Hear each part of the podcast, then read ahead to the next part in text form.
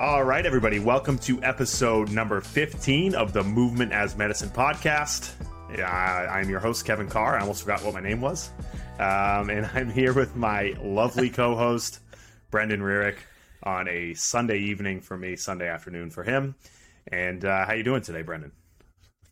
Great. I'm, I have a lot more energy than I did the last time we, or the last time we did this on Monday. Well, it's because you took a nap tired. right before this. You told me. I did take a nap. A good. It was a good forty-five minute nap. That's so. the optimal nap, nap length, the thirty to forty-five minute nap.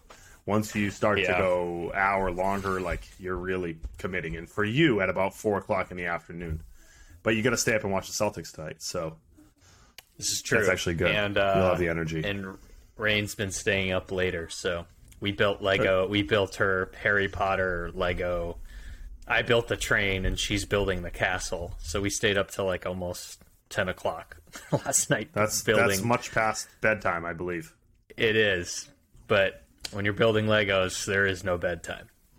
That's true. That's true. Uh, Legos are the best. I think as an adult playing with kids, I don't think there's probably a better uh, toy or play choice.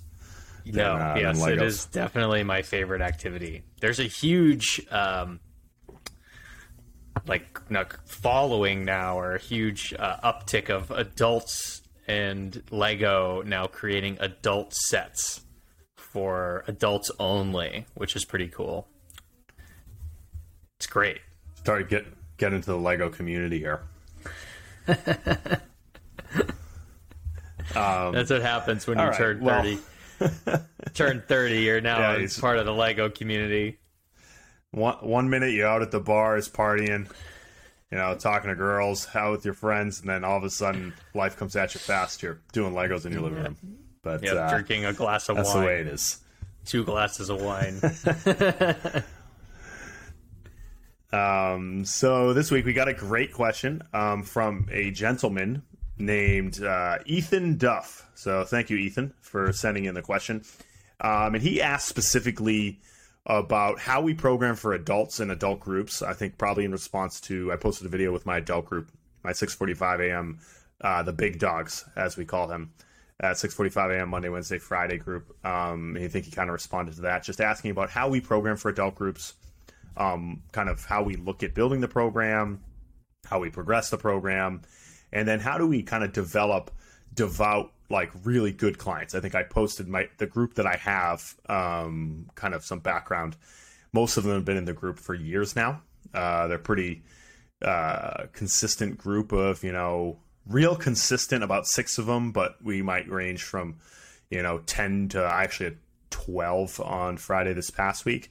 Uh, people who kind of pass between different groups, um, and kind of how do you get that like devout adult group following that really kind of takes to training and, and wants to be there consistently. And so his question really, I think for at MBSC, how do we program for adult groups? And then also for you, how do you build training for your adults out at uh, Train Smarter and Harder? So I think that's something we can probably talk a, uh, a whole hour and then some about. And so mm-hmm. we can kind of get right into it. Um, and, and I know you don't really have groups um, in your garage, but you do have very consistent personal training clients. So I mean, we kind of kind of looking at it from slightly different angles, but I think probably very similar philosophies. Yeah, I did groups at MBSC for the five years that I was there, so uh, I'm very familiar with the five plus uh, type training and programming. Uh, but yeah, here at Train Smarter, we mostly do it's one on one. I do have a couple um, spouses that work out together, small groups of athletes, but really nothing over three. Three's the largest group I do here. But uh, hmm. yes, the philosophy is similar. It's just the methods change a little bit. Yeah, and I think with adult groups specifically, one thing you have to realize is when you own a training facility, right? These people are paying for different price points, right? And with that price point comes different personalization and different programming strategies, right? If you have people who are paying for one on one, the highest price point, they're going to have a full assessment, a full intake. Um, the whole first session will probably be us going through their goals, uh, going through a movement assessment, figuring out where they're at, and then building a program based around that. similar situation if someone's paying for semi-private where maybe there's two or three friends working privately with a trainer will kind of build a program directly around their goals. And again the price point is going to reflect that. But a vast majority of the people that we work with at mbsc are group training clients. And so this would be the lowest price point. and so again the programming strategy is going to reflect that. These people may have done a one-on-one prior as an intake. If they're a new client and aren't familiar we might recommend them to do a couple one on one sessions or an assessment beforehand, but maybe not. Also, they might just come into the group cold. And so, what we need to do is to build a programming system that can take people off the street who maybe have never done anything like we do at MBSC before and never even really exercised before, and be able to integrate them into the overall population uh, that might be really diverse people who have been training for you know 10 plus years with us people who might be have injuries people who might be former athletes and then someone who's brand new. So you have to be able to build a system that is malleable and kind of generalized, especially to begin with. And then as you develop relationships with people in your group and within the training program, you can start to narrow around their specific interests, their specific goals, their specific limitations. And that's why we have a system like CFSC or a programming system and a progression regression model that allows us to do that. And so I think sometimes it can be difficult for personal training personal trainers who are used to uh, small settings one-on-ones two-on-ones to then go into a group setting all of a sudden it's like there's way too much going on around them or they can't manage um, a large group of people in an efficient safe and effective manner right and so like you like you said you kind of went the opposite way you went from a lot of groups to one-on-ones which i think mm-hmm. you probably feel like that's real easy right as opposed to going the other direction Yes. Well, and there's a business principle that your systems are operating, your operation changes in multiples of three and 10. So one on one, pretty simple. That's one system, that's one operation. It's just me. Then we get our first multiple of three. So when I have three people, my systems need to change. And then when I get to 10, my systems need to change again. So that's going to be the MBSC system. And when I get to 30, then my systems need to change. When I get to 100, I hope.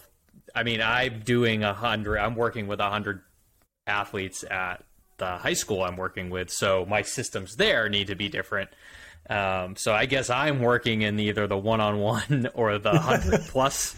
the two now, extremes. the two extremes. Uh, and you're working there in between. So yeah, the the I love that principle because the systems that you use for one one on one are not going to work for three, and the systems you work with with three people is not going to work for ten. Uh, and as you mentioned, that's what led to certified functional strength coach is the multiples of 10 or 3 plus really um, and the it's not that the full that you can't use the same philosophy for everybody but as you mentioned, the methods need to change, and the way we program uh, is a little bit different um, than one on one. So I don't know. Do you want to get into the programming aspect of things to start? Yeah. So I wanted to kind of talk okay. about that first, just so people, if they're not as familiar with group training, right? There's probably some smaller. Uh, personal trainers, you know, people who work in one on ones mostly listen to it. I think when they see this is what a lot of debate on social media comes from when they see programming, I'm like, oh, that's great, but if can you do it with 10 people? Can you coach it with mm-hmm. 10 people? I mean, all of our decisions when it comes to staff meetings, when we're talking about programming, like we've been going through the summer program for the athletes the last couple weeks.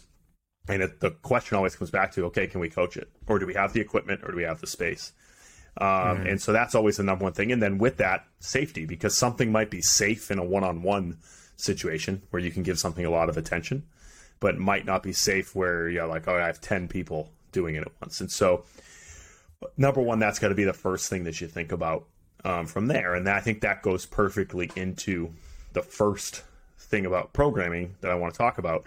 Um, and that is introductory program uh, for groups mm-hmm. because like I mentioned, the price point and the volume of people is going to dictate how you program. In a one-on-one, everyone gets a thorough intake and uh, assessment, and we have a very clear idea on day one how somebody moves, what they can tolerate, what their history is, and what their potential capacity might be. But in a group setting, it's not necessarily going to be that way, and there that that's okay because that's what they're signing up for. But we need to build a system that can take that person in safely and put them into a bucket. Uh, you're always talking about filling buckets. Um, that is going to be safe and effective for them, and then we can slowly move them along, right? Because we don't have time to do a full assessment, um, nor are they paying for that. And so, what what we've done um, is kind of build this like eight week or six week. Uh, I think it's eight weeks now because the adult group adult program's four weeks a time instead of three. Um, eight week intro program for our adults that essentially sets guardrails, provides an assessment, and gives them all the introductory patterns that are going to match up well with what the rest of the group is doing. Because we'll get to this in a little bit, but the adult groups are on like a 12 month rotating program, kind of with a similar structure month to month, but with different exercises or volumes or intensities subbed in. And then there's going to be an introductory program that is going to introduce them to all the basics squatting, hinging, pushing, pulling, low impact things. And then we can figure out, okay, where do we start to progress them? Right. Um, and that is really kind of where everything starts out for us in a, a, a introductory programming setting for a group. So it's one program that is then adapted to the individual. It is not. So, for example, we have we're just going to use we'll use the number ten when we talk about hmm. groups here, just for simplicity reasons. But it's not ten individualized programs, right? So. Mm-hmm. If they want an individualized program, you pay the higher price point for that, which we would call personal training. Um, you might have a semi private model where you're maybe up to four people, where you may write four programs. I would still go the the what we call CFSC, but the adaptable program route where I write one program and then adapt the program for them. So as you're saying, the first introductory program has goblet squat, TRX row, single leg reach, and you're going to progress or regress or give them challenges and options, as my daughter would say. You give them challenges if they need it, or you give them options if they're unable to do what is written on that introductory program. I like that. Yeah. And so, like, for instance, if you look at someone, I had a new person this week, a trial person came in on Friday, and he walks into, I had a group of 12 people. He was the 12th and a bunch of the other 11 have all been here for years right so mm-hmm. i'm like oh here we go and uh, but they the nice thing is they all kind of know what they're doing so in the first block they were all doing swings and so i'm like oh this guy has never done any of this before so i'm not going to have him swing and so we just did hip hinges right it's, t- it's still a swing a swing a deadlift a hinge a bridge it's all the same hip dominant pattern and so he was, you know, in the warm up while they were doing hurdle jumps, he was doing uh, box jump on a little box. Same pattern, same program, different reg- different progression or regression. Uh, when they were doing swings, like I said, he was uh, hinging. When they were doing single leg squats, he was doing a split squat.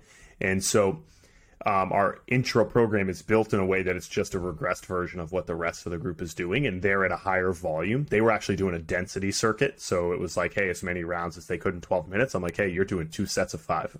um, mm-hmm. And that was fine because for him, I didn't want him limping out of there. I don't want to come see him walking on Monday being like, oh, everything hurts. Because I got plenty of time to make it uh, more difficult for him because ideally he'll be a long term client. And so what you should do if you are going to plan groups, like Brendan said, is don't make 10 individual programs, make one program and then write regressed versions and progressed versions so you can accommodate the wide range of people who are in there. And don't worry about the people on the far ends of the bell curve, right?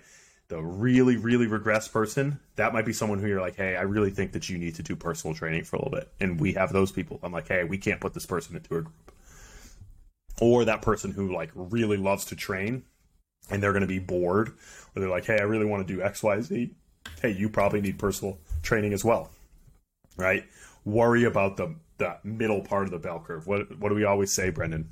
What's our number one rule? Uh, the 80-20, correct? You beat me to it. I was going to say you're you're programming for the 80% of people. So you want to cast a really big net to catch all the catch as many fish as you possibly can, but you won't catch the fish the little fish and the big fish. You'll just catch a lot of the middle fish. Um, which is what we're trying to do. Again, that's the price point they're paying for it. They're they're paying twenty dollars per workout. That's the nature of group training. If they want to pay hundred dollars workout, and I'm programming them like that, well, I'm not a very good trainer. I, I need I can be more specific. I can provide more value when it's an individual. Um, and on what you said, so what you mentioned that you had a group of, of 11 people who are or returners or people who have been coming for a long time and you have one person's new so what a a program that has regressions and progressions built into it it makes sure that nobody gets left behind right so that's the new person they will not be left behind because there is a and and then the people who are have been coming won't get held back right? So because you have those progressions and everybody has progressed safely. So you don't have a lot of, you don't have really any injuries at all. Uh, occasionally there's an injury you can't avoid, but for the most part, for the amount of volume that we do at MBSC, we didn't have a lot of injuries. So as you use the example of kettlebell swing, the people who aren't being held back, so the people the the 11 returners are doing kettlebell swing. And the way we challenge kettlebell swing is we go heavier, we do more volume, we do more swings, uh, we mm-hmm. go to one arm swing, right? So we have a lot of progressions for that. Now, the person who is new, who we don't want to leave behind, but they're still within the group, they're going to deadlift, hinge, or bridge, which are all the precursors or the regressions of kettlebell swing. So they still fit with inside the group. They can still do the pattern of hinging. It's just what version are they going to do? And it's a really quick switch uh, for the coach if they have something like this built out. And that's this is all built into that one program you made. Mm-hmm. So you don't need to write 12 programs or write a new program for this brand new individual. You're just taking what you're already doing that day and modifying it for the individual. And again, you can modify that to be harder or to be more challenging, or you can modify that to be easier with a regressed version of whatever it is everyone else is doing. Yep. And I think too, part of one thing that I realized too is when you have new people come into the gym, you you just kind of take for granted our programming structure, like how we look at building an exercise program, like kind of our culture and our philosophy, like the overall arching theme to training. Uh, where most people like have no idea when they first walk into the gym and they're like, uh, where do I start? Right? When you have everybody in a group setting and you have like an intro program and they're probably doing a little bit less volume, it helps them kind of understand the overall training philosophy and culture of the gym. And the people who are already in the group, those 11 others that were there, already know that. And they've seen enough newbies come in before so they can kind of keep going on their own. I can just kind of give them some instruction. Whereas I could be like, hey, after the foam rolling, we go over here to the warm up. Um, and then after the warm up, we go and throw the med balls. And then they're like, where do I go off the med balls? I'm like, then we go in the other room. And they start to figure out, like, okay, this is where I go. This is the order of operations. Half of the new person's experience is just finding their way around the facility and understanding, okay, after I lift weights in this pod, I go to this pod. Then I go to this pod. And like, you're kind of as they're going with the group, like they're kind of going with the herd, and like getting them to figure that out. That is even a big part of the first couple sessions. Um, and if you kind of keep them with the group rather than trying to give them an individualization, then they learn that whole system a little bit quicker, and then they kind of right. be enveloped into the group uh, in the community a little bit quicker, um, which is going to help keep them there and make them want to be a part of it, right? Like this guy by the end of it was like shooting the shit while everyone was doing conditioning and like I'm like, okay, he's already like talking to everybody in the group and like kind of kind of following along with everyone, he's gonna stick, right? Because it's right. still a sales process, especially for new people. You want them to feel like they're part of it, right? And so if you can easily have programs that run parallel to one another, um, then these people don't feel like they're like the one black sheep in the group off to the side. Right. They feel like they're with everybody else and they're part of the community. Um, and hopefully that helps them stick. And that's really what yeah. we're trying to do from a training standpoint and a business standpoint, right? Right. Well, and and the worst thing you could do is be like, ah. Uh yeah, you're just gonna go over here and ride the bike. Well, we're all over here doing this because I can't help you today. Huh. Right? Or hey, uh... they're like the guy outside the window at the party, like looking in, wishing yeah, that they were in there with there. everybody. Yeah. Um, the and what you're talking about is is our recipe. So. Mm-hmm it's just like cooking. You the first time you try to cook something, you're like, ah, what I, what do I need? Uh, how much of this? What's what is an ounce? What is what's a tablespoon? What's a teaspoon? What what's the mm-hmm. difference? Of, right? Like, how do I navigate myself around the kitchen here? But once you bake, Jenny just made Jenny and Rain just made banana bread. So once you make a couple banana breads, yeah, I know. Mm-hmm. I I had a I woke up from my nap and had three slices of banana bread. Oh, um, guess what? My mother-in-law's upstairs, and I'm going to go make a request after this. uh, but once you've done that a few times, you don't necessarily need to get the book out. You don't need to yeah. Go find all of those things. Rain, I'm on a podcast right now. Sorry, babe. Yeah, you don't have to go find all those things. And now, like you're saying, this individual comes in and they like know where to go. They know what the, they know how the process is going to work, what we're going to do that day in a general sense. And to that point, the first four to five workouts don't have to be these crazy intense, let's make you really sore, uh, let's get you indoctrinated and crush you type workouts. Like, let's just let's just enjoy the day let's enjoy the process let's mm-hmm. let's learn and and understand what it is we do here and how we operate and then let us learn a little bit about you and who you are and yeah. how you work and and it doesn't have to be this exact program like if they miss a few sets because the group is moving on not a big deal so right if they right if they they can't do XYZ that day or they have an injury that you need a little bit more time to think about, you say, hey, just let's just wait a few minutes. Uh, we'll work on this the next time you're in here. For right now, I want you to just take a little break, maybe introduce yourself to the group or go take a seat in the lobby for a second, and then I'll come get you for the next density circuit or whatever it is. Yeah. Um, yeah.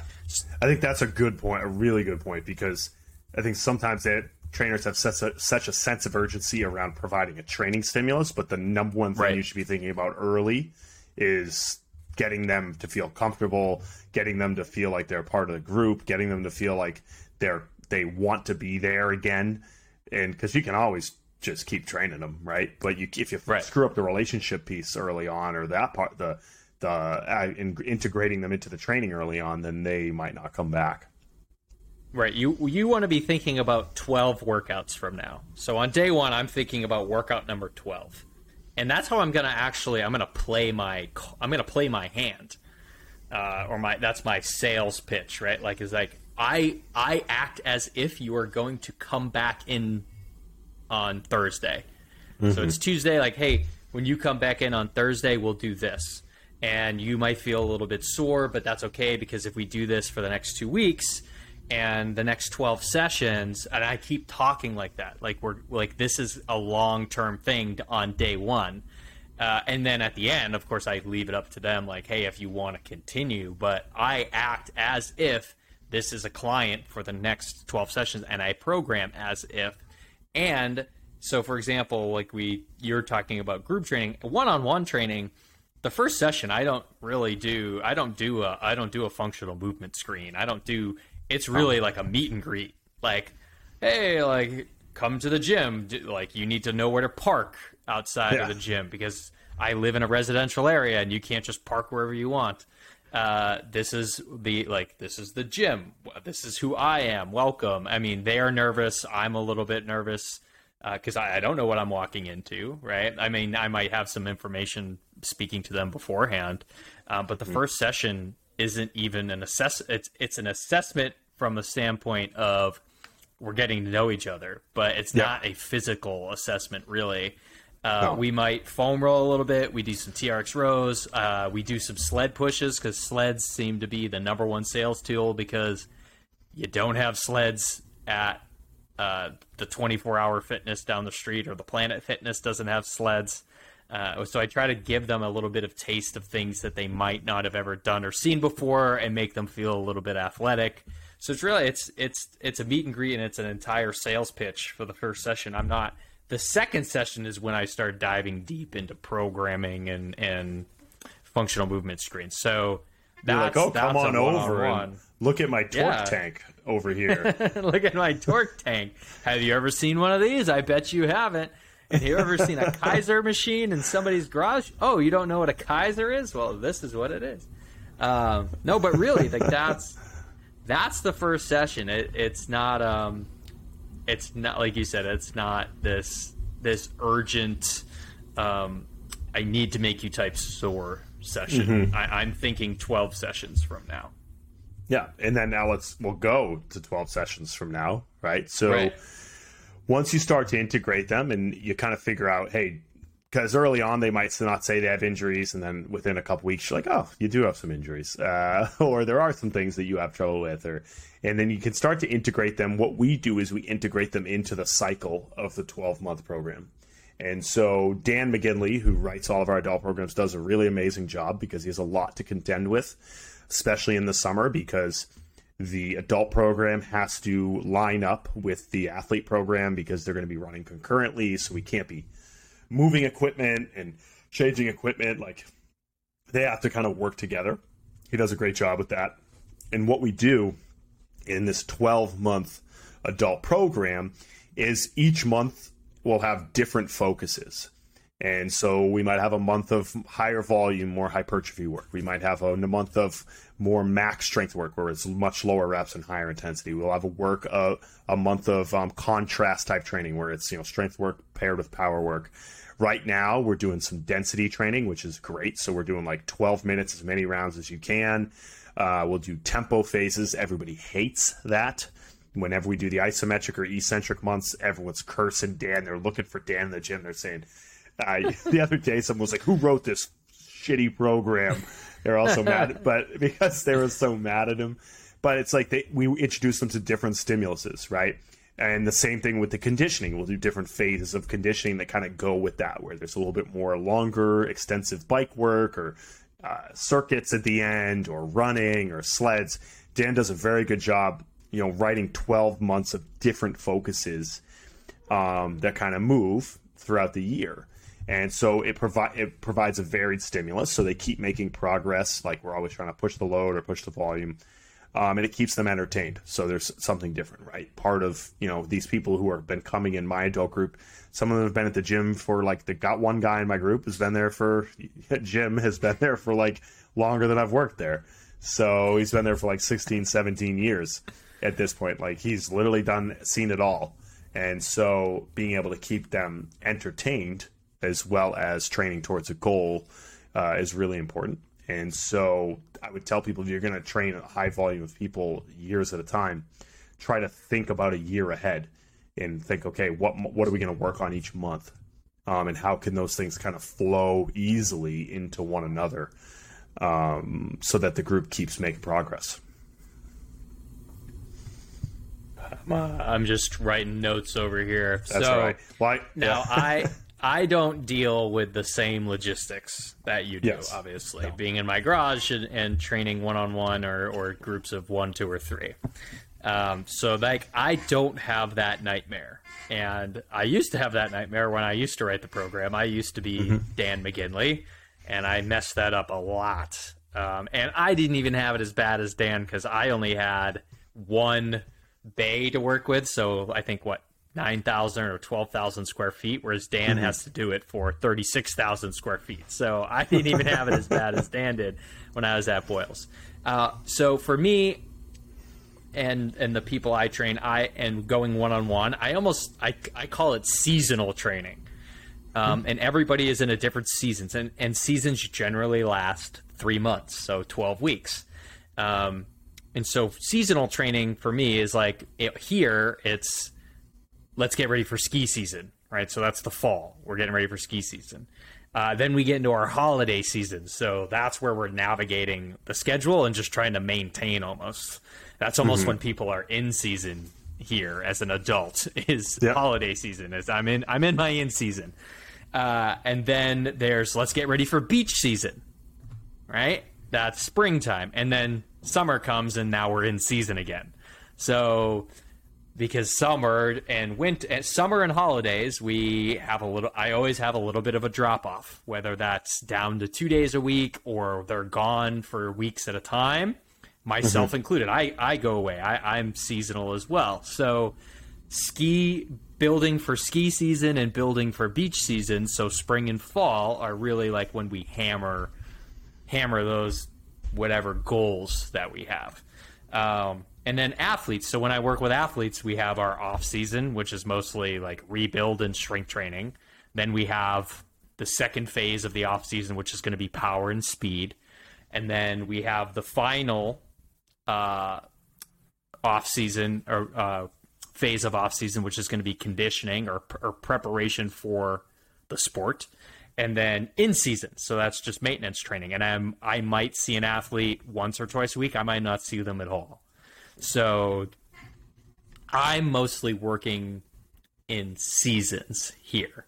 Uh, whereas opposed to where you're trying to give a little bit more entertainment factor by I think it's eh, like every month you have a different phase or a different season, right? So I because I'm working one on one, I don't necessarily need to have as many uh, as many phases or seasons as you do.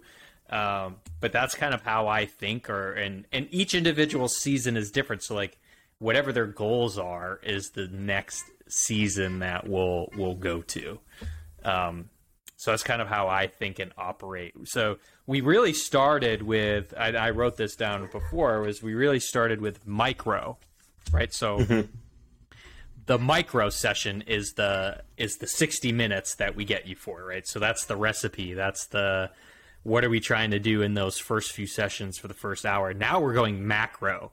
So macro being like what's a week look like? What's a month look like? What do the years look like? And then what do the mm-hmm. decades look like? Because like you said jim's been there for a decade. So how do you Longer. keep someone coming for a decade? Um, and so yeah so we went from micro and now we've built out a little bit of the macro. Yeah, and in in that idea about people coming for long periods of time, I think what you need to do is identify the type of client that they are. You know, there's going to be some people who we call, you know, the check the box clients, and those are great. Mm-hmm. Those are people that pay your bills, but they don't necessarily have like a, a, a really dedicated interest in training. They just come because they probably like you, they like the gym, they like the culture, they like the people there, and they know they feel better, but they're not really particularly interested in building their bench press or building a no. huge deadlift. And this is where the disconnect with like the real hardcore powerlifter strength coach crowd is. They think like everyone is into that. They're really not if you actually train people. Uh, but they come because they might want to just feel better and do a little bit, and they'll push a little bit each a little bit as they go. But they're not particularly uh, trying to be, you know, an Adonis, as we would yeah. say. They're they just, just don't want to die like young. Honestly, yeah, it's, and it's, that's great. Want, they know exercise is healthy for them, that they should do it. Yeah. And this gets them to do it. And th- that's the person that's not going to do anything extra on their own. no. They might and, go for a walk or two, but they yeah. ain't going to touch a weight. And you no. thinking that they are or or wait honestly it's it, it's a waste of time of trying to push them or trying to get them to you're oh, you're likely just going to turn them the off. Yes. And uh, so, like, I have a, a, whole bunch of those, and those are the people that just follow that adult program to a T. Whatever we say, mm-hmm. they do. They feel good. If I have to make adjustments around injuries, whatever, or we do, but there's very little adjustment for preference or goals, right? Because that's what they want. That's what they're paying for. Right. Whereas within that same exact group, my 645 group, I have a handful of people who really like trading. Like they read about trading, they follow other Instagram accounts, they want to build their lifts, and that's great too. And I can train these people concurrently, right? Mm-hmm. Like I got Steve the barber and I got Fitzy who are in the group who really love training. and I'll be like, hey, you know what? We're gonna trap bar deadlift, and we're gonna each week we're like trying to build our trap bar, and like Steve, particularly in a bench, he'll come in on the weekends. I bench pressed with him today, and he wants to build that, and so we sub those things in, and like you said, it's not like a whole new program when the rest of the group is doing like alternating incline dumbbell bench, which is great for them. Steve's like, let's load up the barbell. I'm like, all right, and we're doing another bench cycle, and that's fine, right? He's his joints move. He can tolerate the stress, and that's what he wants to do. Um, and so, being being able to keep that client and develop that client long term is identifying his goal, which is very different than the other people in the group. And because if I don't, you know, if I'm not able to progress and regress within the group for him, I might lose him, and that's okay. And so I'm able to manage these different personalities as long as I have a system that's malleable to allow me to do that right? Um, whereas also i have another person in the group who's like a, a recreational runner like runs a lot. And um, with them uh, i need to be able to um, you know maybe pull back some volume in training because they're like hey I like I'm, I'm working towards a race. My weekly volume's going way up. So i'm like hey we're only doing two sets today. We're to do more power stuff. Um, and i just progress and progress there. And so as and as you work with groups more you'll be able to be more malleable with the program as they go and be able to still train all these people in the same 60 minutes together um, as your your ability to coach and manage and skill improves. So you have the you got the check the box people, right? Mm-hmm. Who are who are going to be the majority of the group training? Definitely, types. without question. Majority. Then you got the type A. So these are your your Fitzies and the Steve the Barber who like will do stuff on the outside. They are interested in the process. They want to be part of the process. They engage in other fitness type activities in their own time. And then you've got the type double A people who are these are like you said your competitive runners who you almost need to reel in. Like your Yeah, yeah. your people who are training 7 days a week and but they and they want to crush themselves in every group class. So there's there's a but there's a handful and I'm going to say that there's like in group training that probably 60% of your people are going to be this check the box type people. You're going to have your 20% of your type A's who I mean that's really your ideal like bread and butter. These are the people that you can uh, they're almost like us a lot, a lot like us, and they're really easy to train and work with because they're not going to overdo it, but they also want to be a part of the process. And then you got your type, your twenty percent who are double A, type double A, who are going to be like you're going to have to be constantly reeling them in to avoid injury and to uh, not ruin like the gains or the benefits that they're getting from strength training because they're trying to do too much. Yeah, the way I see it is we have, like you said, your check the box types, the overwhelming majority. You have people who are very training focused, like their number one concern is lifting weights, right? Yeah. That's the type Yeah, of yeah, client that you love to have as a strength coach and a like personal trainer. And I think Yeah. that's the ideal avatar that like the the meathead thinks exists, but they're really not the majority. They're the We are we are And- former meatheads, so Exactly. That's probably why we en- right. That's why we enjoy working with them the most. And then there's the person who has an interest in physical activity outside of the gym. Your runners, Right. your diehard golfers, your cyclists. Training is just a means to an end, right? So Right, those are like your three groups. They don't really care about what you do. They as long as it makes them better at the thing they care about. And so Right. I'll have in a group, I have those three kind of personalities, right? Like Steve and Fitzy just want to get jacked. and uh, then I have like a guy like Matt who's a cyclist. Like he really just wants to be great at cycling. And he's a great lifter, a great athlete, but everything we do is like it's not about the most volume possible. It's not about the most load as possible. How do we make you a better cyclist? And then there's the rest of people just kind of go along their way, right? And so you have to be able to manage those three people. And it, again, if you have a system, I, I'll tell you, we do it every day. You did it for years, um, managing all these different kind of personalities and focuses. And so I think it all comes back to what we said before. If you have a scalable system and you write a starting program, you're going to be as you get more skillful at communicating and managing your energy in a group you'll be able to manage these kind of different personality groups over the course of that 60 minutes and over the course of their entire training life with you as well. I think this would be a really good um, perform better talk for you is training the three different types of you got the check the This box, is- you yes. got the you got the people who just want to get better at lifting, and then you got the people who want to get be- who lift to get better at something else. That's a really good. Uh, I, I like that. Yeah. See, look at that. I'll give you credit next Look year. at that. Yeah, I invented it. I'll, I'll say at the start. I'll say this is my presentation. Say training the three different clients in a group setting. Credit to Brendan Rearick. Um, he taught me everything I know.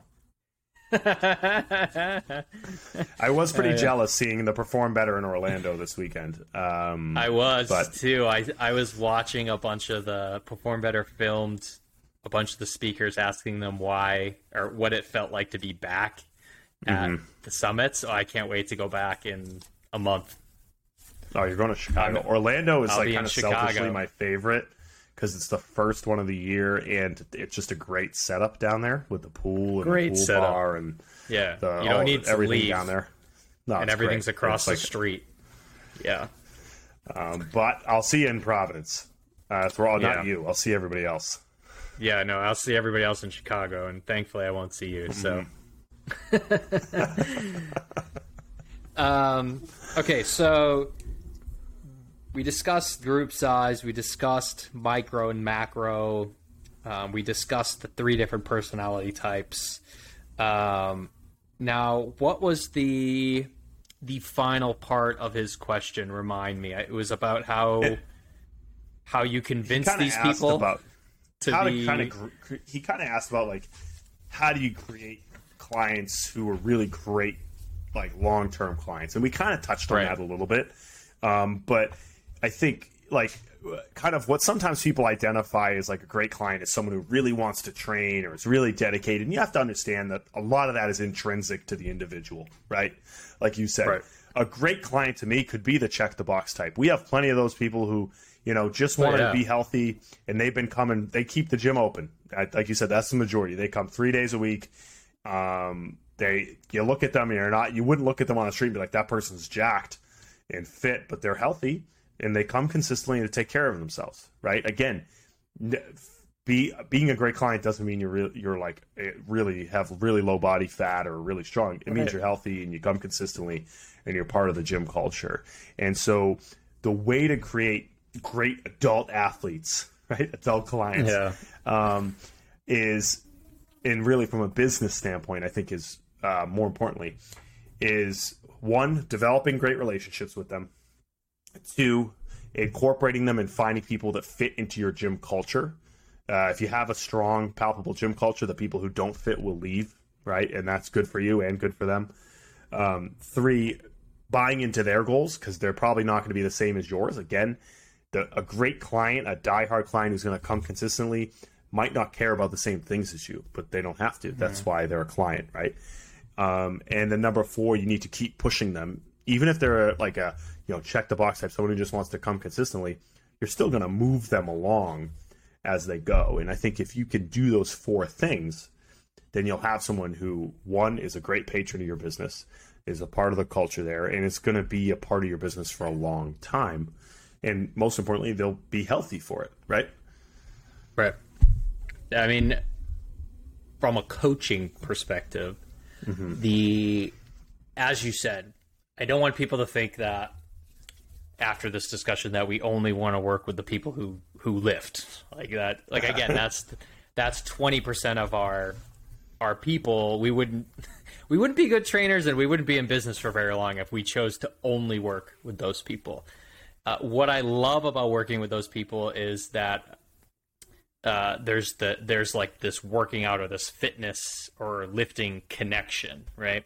What I love about working with people who want to check the box is we have a different connection. Like, uh, that's the person I can talk about. Like, hey, what'd you do this weekend? Like, did, Yeah. that's the person I can go drink a beer with. Like, I love working with check the box people because it's just about like I, I'm just here to enjoy myself and as much as I can because I hate fitness, but I'm here and I know I need to be here. and I enjoy being around you and the rest of the group. I just don't enjoy fitness, and I can appreciate that because Yeah. fitness sometimes is a pain in the ass, uh, but you got to do it.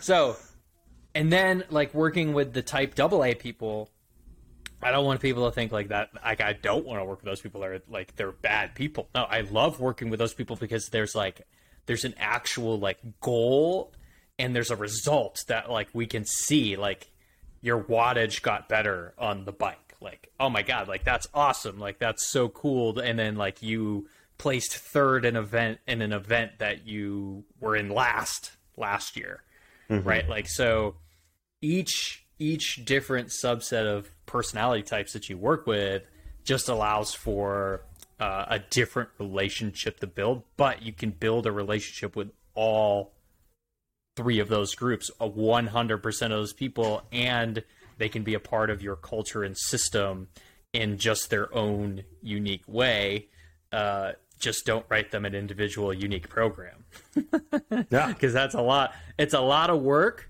for little return. So you make one large or one session, one program, and then navigate everybody from each individual exercise. And I mean, I still do this with my groups of three and and my one-on-one clients i can be a little more specific but i still for the majority of the time am using my progressions and regressions it's just i have a better place to start uh, based off of my assessment with a, a one-on-one individual. Whereas in a group session you're kind of stuck with wherever the group is beginning. So uh, but that's not to say that i don't use these systems. I use them every day. Well, the truth is, like, if you have a universal philosophy and principles that you believe in, all the programs should look pretty similar, anyways. They shouldn't look that much different, whether you're working with someone who's just there to work out, you know, and, and feel a little bit better, someone who really cares about lifting weights, or someone who's training for a sport. If you have a universal belief system, the program should be fairly similar. They might be at different volumes or intensities or slightly different exercise selections, but by and large, you should be able to put them all next to each other and be like, "Eh, these don't look too much different. And so save yourself a lot of time and energy um, and start in the same place and individualize after, as opposed to trying trying to individualize beforehand because you're going to be pulling your hair out. yeah You know, take the CFSC. Um, exactly. That's what we're, that's what we're here for. Um, it's worked pretty well for us. So um, I think we covered that question pretty adequately. It was pretty good, and you gave me a perform better topic out of it. So you know, I'll, I'll work on that this year. There you go. I actually I made something similar years ago about Oh, here we go. Here we go. But not as eloquent as what you because I I like I said type A, type double A. Yours Yeah. is better. Go with your go with your I invented it though, so Uh, You, sure you're, the, you you're, the, you're the resident inventor. Um, you're a regular old Thomas Edison, as I've always said. no, Nikola Um, Tesla, No, there you go, the crazy guy. the real inventor. Um, all right, Edison just stole everything. All right. let's take our book recommendations for the night. All right. Would you? Who you want to go first? You want me to go first? Yeah, I got, I got it. Uh, I, I'm going with "Never Split the Difference" by Chris Voss, and you want to talk about navigating multiple relationships? Uh, th- this is the book for you. Uh, I love. You mean he- if you're like a uh, you're like a multiple romantic relationships? No, no, no, no. I meant multiple training relationships, but training okay. relationships they can get romantic. So. Oh Jesus! No, the uh, when you're navigating a large group of people and a large group of personalities, you need to be a chameleon uh, with your relationship and your communication style. Uh, Chris Voss was a uh, actually he was a hostage negotiator for the FBI, but his principles and his examples are well the stories just the the stories themselves are phenomenal. Like I could just read the book and listen to the stories, but his principles and his the actionable items in it are are really really good. Uh, he takes you through like negotiating your salary. Uh, he takes you through uh, persuasion. So, like, right? So, we're always trying to persuade our clients to do something they don't necessarily want to do or give us money they don't necessarily want to give us. Um, so, we are negotiating and persuading daily.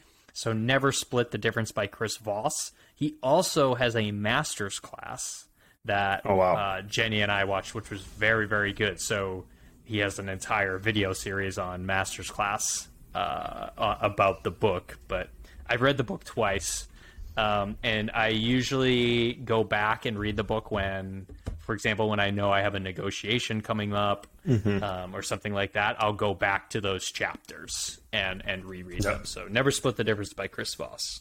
My dad recommended that book to me, um, and then I oh, read oh, it right he, after. Yeah. Did he? Yeah. Did he invent it too?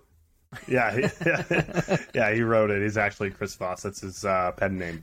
His pen um, uh, yeah, but th- uh, that's a very valuable book, and you're right. Just the stories alone, like, are really interesting to listen to. Um, it's yeah. not. It's you would think like kind of a communication or negotiation book might be boring, but it's not. Good read. Um, uh, completely unrelated. You and I, I like that we always have completely unrelated topics and books. Um, so my book, um, this is very good. Again, something that might seem boring. How we learn to move uh, by Rob Gray. A revolution in the way we coach and practice sports skills is very good.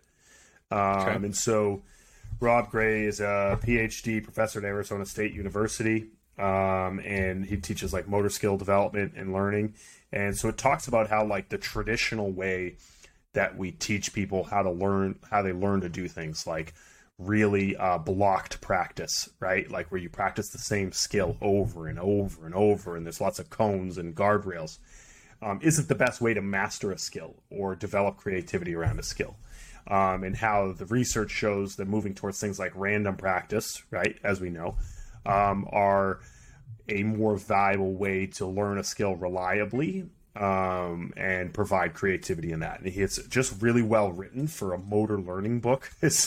uh, it could be very boring, uh, but he does a very good job writing it in a way that's interesting, also in a way that's practical. Very similar how I talked about that book Force um, by Dan Cleather recently. It's it's very applicable to people who work in either sports skills, sports development coaching, or sports performance coaching.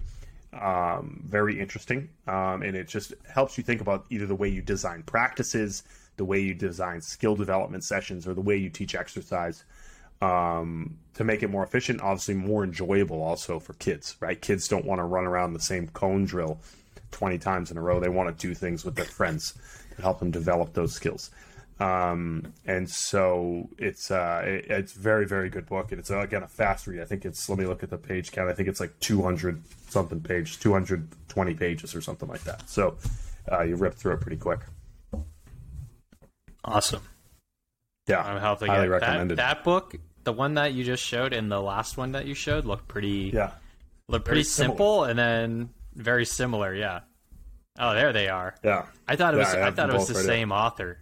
There you go. Yeah, Force very similar. Uh, how we learn to move. Yeah, both very good. I would highly recommend both of them. Um, I think if you're someone getting into the field and uh, you're kind of bored by a traditional textbook approach about motor learning or biomechanics, those are really good reads that are very practical based um, for people to, to take on. Awesome. All right. Well, yeah. What do we got coming up? Level twos. Still got a lot of level well, twos. Yeah. Yeah, we have a level two in New York City, our first ever level two in New York City coming this weekend. Um, then we have after that the next one I believe is, is Chicago. Yeah. Oh no, Woburn. Nah, Woburn Chicago's after. Yep. yep. And then uh, we have a bunch of events. We have Cincinnati level one, New York level one, uh, Utah level one. Uh, we have a ton of events coming up. Go to certifiedfsc.com. Um, and uh, but then also uh, we have some CFSC courses coming out pretty soon. Um, you know, we're going to be changing kind of our recertification uh, format, and you know, we can get into the details on that uh, kind of more formally uh, through the CFSC platform. But there's mm-hmm. going to be mini courses. Um, I just kind of been working on the finishing touches of the exams for my functional training anatomy course to go with the book. Um, I know you have uh, some courses you're going to be putting on there, as well as the rest of our staff. So, um, if you're looking for some continuing education, whether you're a CFSC looking to recertify, or you're someone from outside of the CFSC community just trying to get some CEUs, those will all be available soon, right? Why don't you share what uh, what you're putting together, Brendan? Well, I have exercise checklists, which is something I produced a few years ago, but we're I'm repurposing it for this um, educational course kind of upgrade or upload that we're doing amongst the group. Um, I will also be doing practical programming, which I need to get on and start and finish that. Uh, because programming is the number one question we get mm-hmm. um, and, and, how to do it and why we pick the sets and reps that we do. So I want to dive deeper into that and, and make that a little mini course. Um, and then another mini course I'm going to do are the is the creating a system for culture. Um, so those will all be coming out. Exercise checklists will be launched in the fall here with everything else, and then the other two will come later. Um, but nice. I know we have communication, we have combine training, we have habit building, we have nutrition. So be on the lookout for mini courses. Absolutely. Yeah. And so, one thing I'll note about the functional training anatomy course is I partnered with the people at Muscle and Motion. Um, you know, they do an amazing job if you're familiar with them. Their YouTube channel is unbelievable, their Instagram's unbelievable, and they do these animated anatomically drawn exercise videos where like they put the muscles on the people doing the exercises. Uh, I don't know how they do it, but uh, it's pretty cool. And so what they did is while I'm talking, like I am now, they kind of put the demonstrations of the things I'm talking about next to me. It's pretty unbelievable. Um, and then also kind of uh, comes with a bunch of reference sheets so you understand what muscles are working, what ranges of motion we're looking for, things like that, so you can apply better exercise selection. And so they really did an unbelievable job. So I'm just kind of putting the finishing touches on that. We want to get that out soon, and then we're going to be rolling out all these other courses as we go.